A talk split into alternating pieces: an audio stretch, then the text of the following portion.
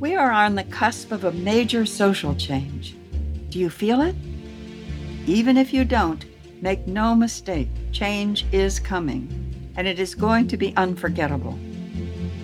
I'm your host, Dr. Sarah Hart, and here on Prime Spark, where we work with and on behalf of women over 55, I want to help you find that spark that will ignite your way forward, reflect your gifts to the world, and illuminate your path through this next stage of life.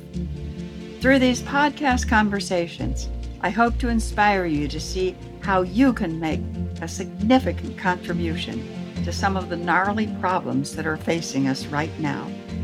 Join me, and together let's discover our Prime Spark. Hi, and welcome to Prime Spark. I'm Sarah Hart, and I'm so happy you're here with us.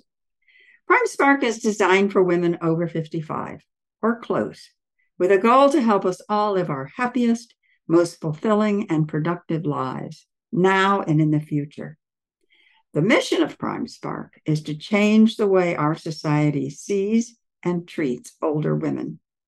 That's a big mission, which only means we all need to be involved and we need to get going now. And today I have the pleasure of talking with Johanna Munson, a woman whose work I greatly admire. Johanna Munson is an end of life educator, a workshop leader, and a peace of mind guide who has a passion for expanding the conversations around how we live out our lives fully until the end. She developed the End of Life Peace Plan program, a comprehensive roadmap covering the heart, soul, and mind of advanced care planning. This was from her experiences serving as her father's medical and financial power of attorney and estate executor. She has completed certification as a conversational intelligence coach and is a licensed Willow end of life educator. Planning brings peace, and that is what Johanna wishes for you. Welcome, Johanna. I'm so happy you're here today. Oh, it's such a pleasure to spend this time with you, Sarah. Thank you so much for inviting me. Oh, you're welcome. Thank you. So, just to get started, Johanna, can you tell me, do you experience getting older? And if you do, what is that experience? And if you don't, why is it that you think that you don't? Well, it's ironic because I had my physical annual physical last week, and the uh, number of appointments that I have coming up to uh, follow up on certain areas is it's kind of a long list. So, but that also says to me that I'm taking good care of myself, and people can do that at all ages. And uh, in one sense, I do because the things I'm facing now are different. You know, bone density screenings and uh, mammograms, of course, and things like that if we look at it as just taking care of ourselves, um, then you know that's a lifelong mission for many of us is is to really take good care of our bodies because um, that that's how we experience uh, everything in our lives and how we get pleasure and feel emotions and uh, so it's a, actually an honor to be able to take care of our bodies. Yeah, I think that for many of us, we wish we had learned earlier how important it is to watch what we eat and sleep and drink and exercise. And we oftentimes, it's sort of like saving for retirement. Many people start too late. so I don't think it's ever too late to try to uh, improve on your lifestyle and your health. It's never too late. You always. It's never too late. And, you know, one thing people worry about a lot as they age is the um, prospect of dementia. And there's less and less well, there's more research showing now that it's not genetic necessarily, that we can positively affect it by uh, eating a, a, healthy diet, by exercising, by building social connections and maintaining those, um, by continuing to take on new topics and try to learn new things. For those of us who are starting new businesses at this point, we're in the perfect setting to. Uh, uh, stave off dementia. So we're doing exactly what we should be doing. You know, exactly. I'm reading a fun book, and I am not saying that what this book says is true. I'm saying it's a it's an interesting read. It's by Tony Robbins, and it's yeah. called Life Force.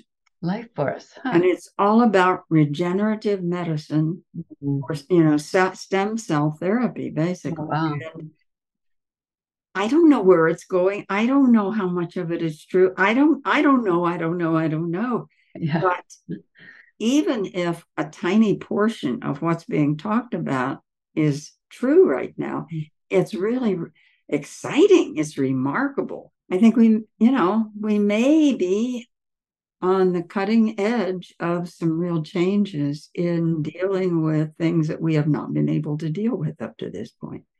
Yeah, we used to think that the brain stopped uh, developing, you know, by 30 or 45. I don't know what the actual, you know, age was, but uh, it's it's really been shown by wonderful people that we are capable of building new connections, new new neurons, um, creating those synapses, and um, that it just doesn't end. We can do that right up until we take our last breath.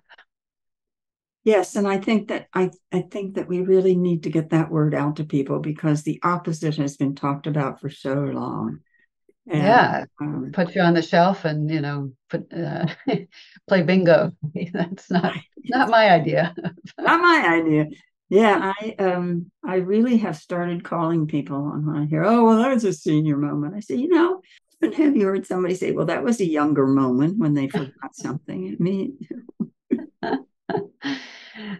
So, how did you originally, originally, originally get interested in all this? Well, yeah, um, end of life is not everybody's cup of tea, so to speak. I, the, my first experience with being at the bedside of someone dying was my father-in-law back in 2002, and he had uh, COPD, so his breathing was not good, and he was on hospice care, and uh, we we all got called to his bedside. He had six kids, like I don't know, fifteen grandchildren, maybe even twenty grandchildren.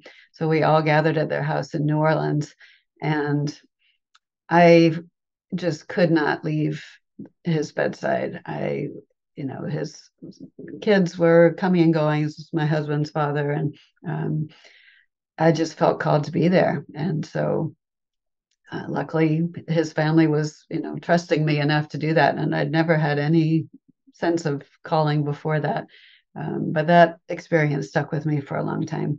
Then in 2007 my mother was diagnosed with leukemia and very sudden death. She lived five weeks most of that in the hospital age 74 uh, we never had any conversations about what she wanted. Um, she was an amazing gardener, and so the thought of her actually dying in the hospital, which is what ended up happening, and not being able to see her beloved gardens again just broke my heart. My sisters and my dad and I, we were we had differences of opinion on what we thought should happen and what was possible. She ended up being at least being moved to the hospice floor. Didn't die in ICU, but um, it was just she was unconscious by the time she got up there, so we didn't weren't able to say goodbye at that point. Uh, we thought our dad would le- live maybe a couple years longer because they were very close, but he lived 11 years longer. And so he died in 2019 at age 86. And over those years, he had the normal health challenges. He wasn't, you know, he was very fit. He was um, mentally capable and uh, had been a runner and a swimmer and, and just loved being around people. So he had all the right things in place, but he had sciatica. And so he ended up in a wheelchair and moving into assisted living. And so through all that, I took over his medical power of attorney, took over his finances. And when he started having falls and not recovering so well from them, uh, we had already talked about hospice. And so he was willing to go under hospice care and hospice isn't just for like the last week or two of life. It's so important to put the word out there that uh, anyone with a diagnosis of six months or less to live can get on hospice and they support the family they support the patient uh, and actually patients actually do better once they get on hospice because their needs are, are really addressed. So he was on hospice. He was in assisted living. He was having falls. And uh, we had talked through his values, and one of the most important things to him was um, that he know where he he would know where he was, and he would be able to recognize us. And that was starting to fade because he was in a lot of pain from the falls. He actually chose to stop eating and drinking. It's called voluntarily stopping eating and drinking. We had been talking about this for years. It was not a sudden decision at all. It takes a huge amount of emotional work, of um, getting the logistics uh, in place. Um, but he decided to do that. And so at age 86, um, he stopped eating and drinking. It took him a week to pass, uh, but he was well supported by the assisted living, by me and my sisters, by the hospice group. And I feel so different about his death. I have no guilt. I have no regrets. We were following his wishes. My sisters and I were all in accord. And I want that for other people. I want other people to feel okay about their own death, about the choices they're making, to have those conversations because that is the biggest difference is that we were able to talk with my dad about his wishes. He was able to voice what he wanted and didn't want.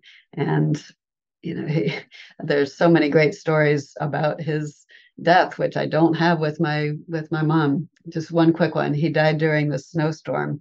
Um, I live on Bainbridge Island in Washington, and we don't we usually get maybe one light snow in the in January or so, but this was February. There was a week long snowstorm, and so he died the first night of that snowstorm and about 3.30 in the morning and so my sister and i had to walk down from where we were staying to the assisted living place it was just magical. And he was born in upstate new york so february would have been full of snow like that. And just so it was it was magical. And to know that he went went home i call it going home um, when the soul leaves the body um, to have that happen during this beautiful snowstorm it just still gives me chills when i think about it. Um, so that's what inspired me to help people put together these plans well, that's really fun, Johanna. You know, when I think of that, that just brought that back such a clear memory of mine we I would I uh, was living in California. My mother uh, was living in Ohio, where I had grown up, and my father was in a nursing home there, and we knew he was in his last days. And one morning we got a call saying, "You better come." So I went outside, and there had been a big snow the night before, and the sun was out, and it was sparkling, and there was a bright red cardinal bird Oh. And I thought, what a perfect day to die. Yeah. You know? Yeah. And I thought, well, Sarah, that, and I thought, well, there's nothing wrong with that thought. I mean, he's going to yeah. go. And this is a beautiful day um, to go. So, yeah, yeah, memories like that.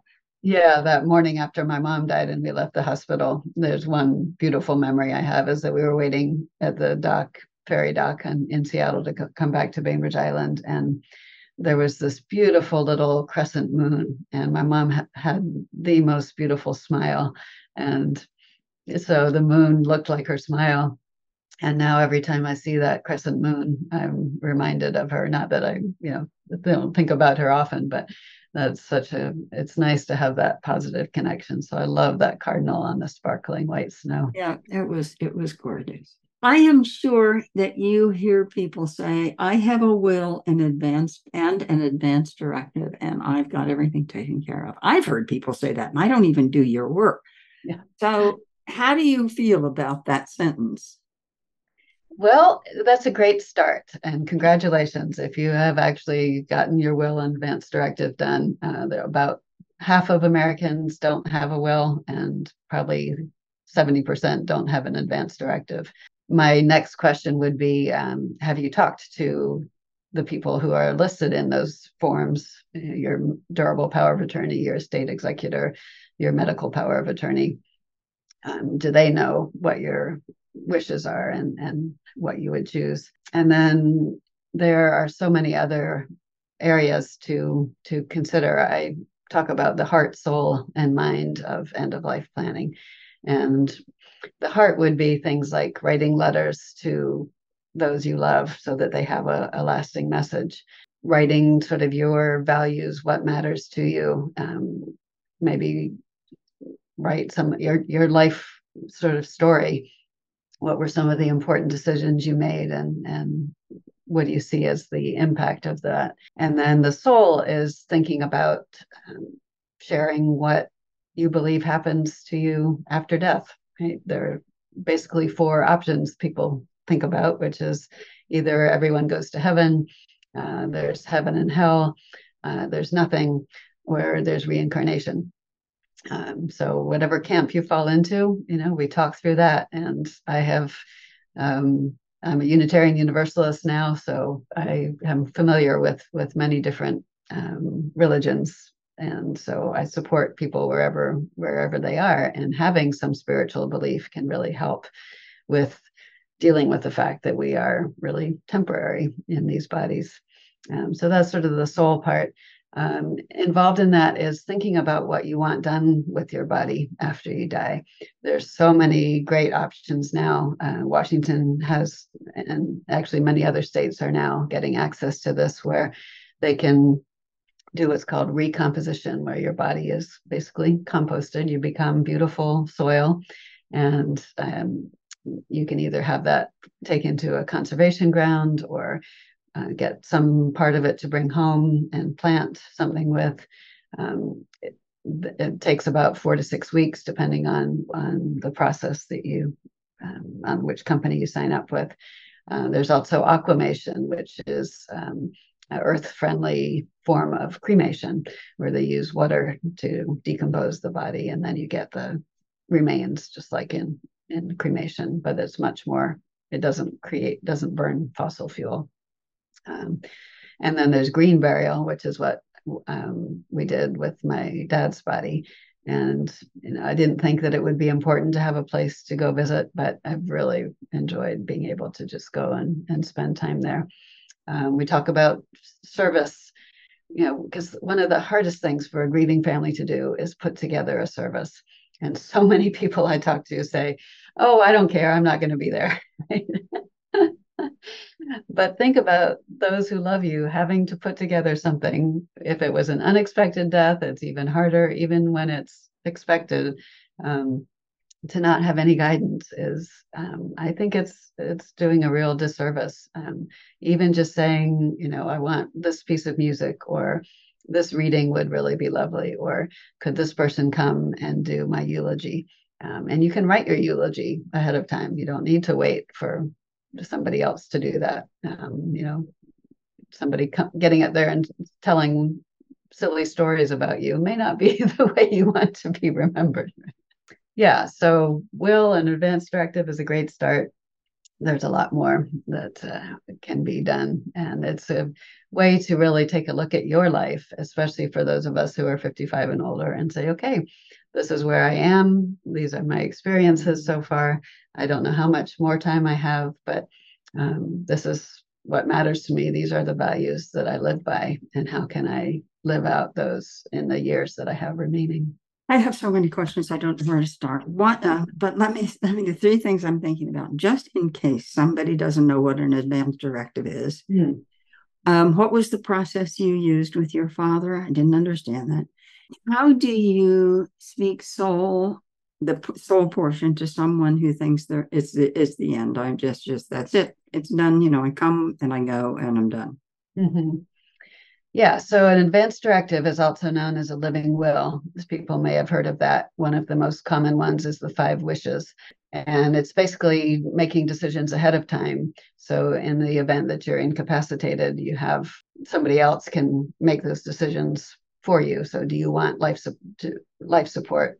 Would you want to be resuscitated? You know, CPR is in real life is very different from what it looks like on TV or in the movies. Um, and so you can make those decisions. Would you want um, experimental therapies? So it only is in effect when you are not able to speak for yourself. So the person who is your medical power of attorney should be someone you trust, uh, someone who can communicate well with medical staff and maybe has a little bit of of uh, oomph to their personality. So if you know if they're having a hard time with the staff that they can say, no, this is what she said she wants. It's great to have somebody close to you um, physically in the same area because who knows when an accident might happen or something. Uh, often people will ask their children, one of their children, to be that um, to take on that role. And that's you know if you have a good relationship with them that's great. If you um, have someone close to your age that you're good friends with you know say you don't have anybody maybe your kids live far away or you don't want to ask them um, and you don't have siblings um, nearby you can do a reciprocal arrangement with a friend and you know i'll be yours you be mine and um, hopefully we'll, we don't need that but it's great to to know that there's a, an option. You can have a primary and an alternate so um, and they both can make those decisions. So that's what a living will or advance directive is. And each state has a different form and um, so it's important to have the form for your state. Some states have different approaches to um, what they require. Most require uh, being witnessed and notarized. So happy to help people figure out which which form is best for them to use. Um, so process with my dad. Um, so what part of that wasn't? Would you like more? Um, I wasn't sure. Uh, if, if, I, I understand that he wasn't cremated, but I'm not sure what it what it was. Oh, yes. So um, he had a green burial, and green burial is when they don't embalm the body, they don't um, you know, usually if you have an actual casket, they'll put a cement vault in the ground. So it's not just the casket, but they're creating this this cement vault so that they can um, mow. Actually, this is the reason why they do it, so they can mow and it won't won't be any um, sinking into the ground. So uses all that concrete. Uh, casket requires lots of resources, um, and when that's the way it's been done for generations, then there's, uh, you know, it's important to keep up those traditions. Um, but he was, um, you know, wanted to take good care of the earth. And so we opted for green burial, which is where they um, dig the hole in the ground. And then he, his body was placed in a wicker basket, beautiful handmade basket. His body was wrapped in a shroud and placed directly into the ground and then over it takes about 10 years for everything to completely decompose. Um, but there's no chemicals going into the ground. When bodies are embalmed they use formaldehyde. And that's not great for groundwater and so on. Um, and so it's in a green cemetery where they have to be certified to um, be called that. And um, there are no like big marble gravestones or anything. It's just a very simple um, plaque that's level with the ground. So it's a more environmentally friendly practice right. to do green burial. Yeah, yeah.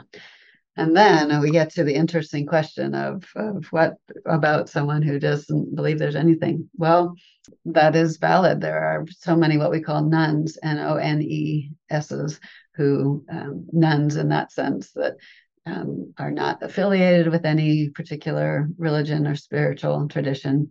And that is a um, it's a personal choice. And there's a, a sense that you know we are in these human bodies and that's it. There's no nothing that to experience when we're not inhabiting these bodies. Um, and i have to say my father was of that um, belief.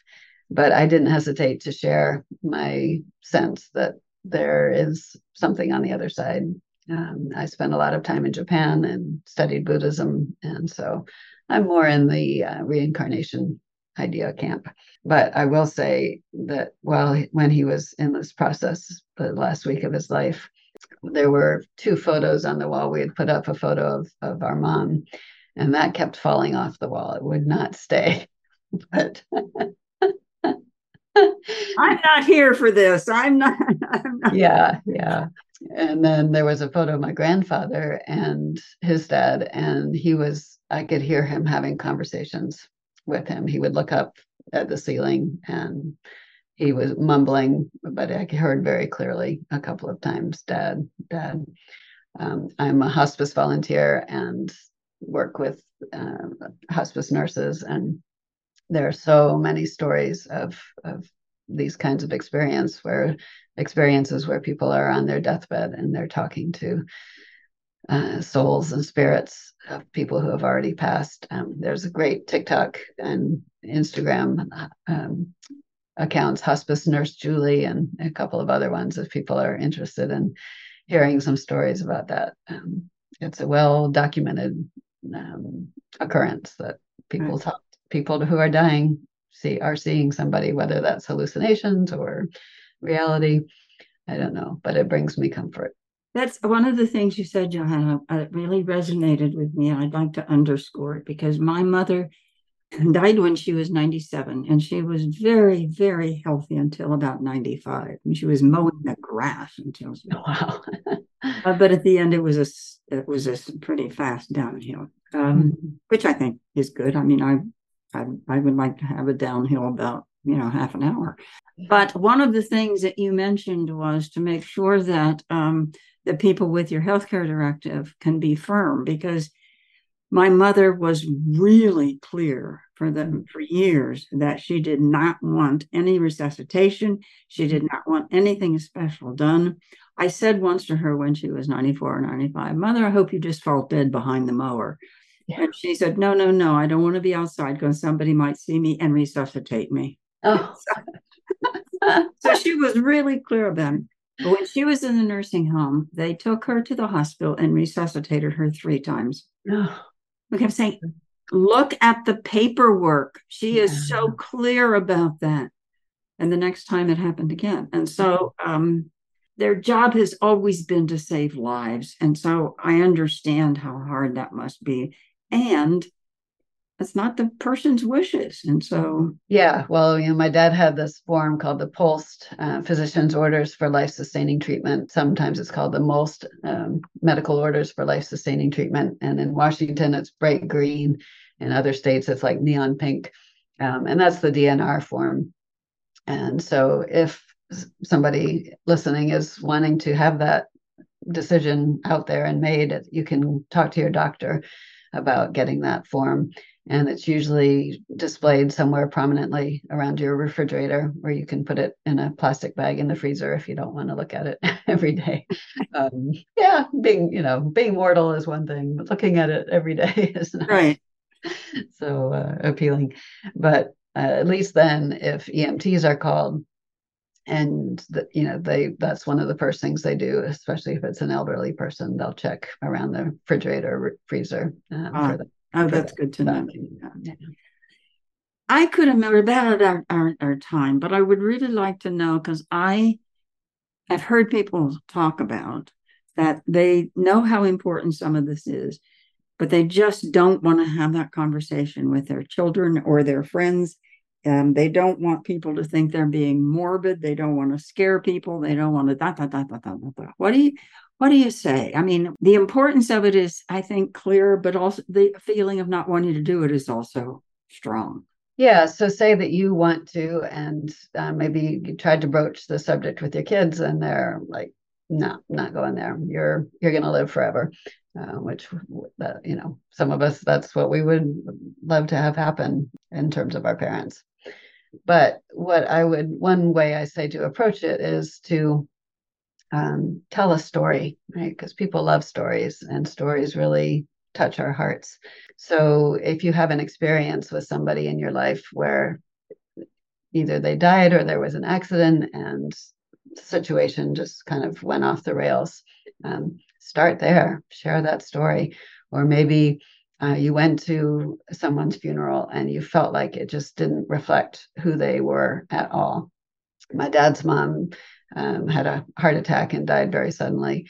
And I remember so clearly, I was probably 11 or 12. And we went to the funeral home, and she was laid out in one of her beautiful tweed suits, fully made up, embalmed, and everything. But she was still, and she had never been still in her life. so it was such a disconnect to see that. And then the the person from the funeral home. They didn't have a minister at that time. And so the person at the funeral home gave the eulogy and he had no clue who she was. And so I, I give that, I share that story as a, in a way, it's like, I don't want that to happen to me. Maybe you sit and watch a movie with, with your um, kids or with a, an aging parent and there's a situation in the movie and you can just bring that up say oh let's pause for a minute. What would you do in this situation? Um, how you know this is how i might handle it. Um, what do you think? And just to even get a small start like that is is magical um, because it starts the ball rolling. Um, if you can do that several times just over the course of a month or two um, and then people get the idea pretty quickly or you know start doing it yourself and say i'm you know i'm looking at what i want for my um, you know i'm thinking about where i might want to live as i age. And you know these are some options i'm considering. Um, thinking about assisted living but not sure i have the finances or wanting to stay at home and make some uh, adjustments to my home so that i can safely live there.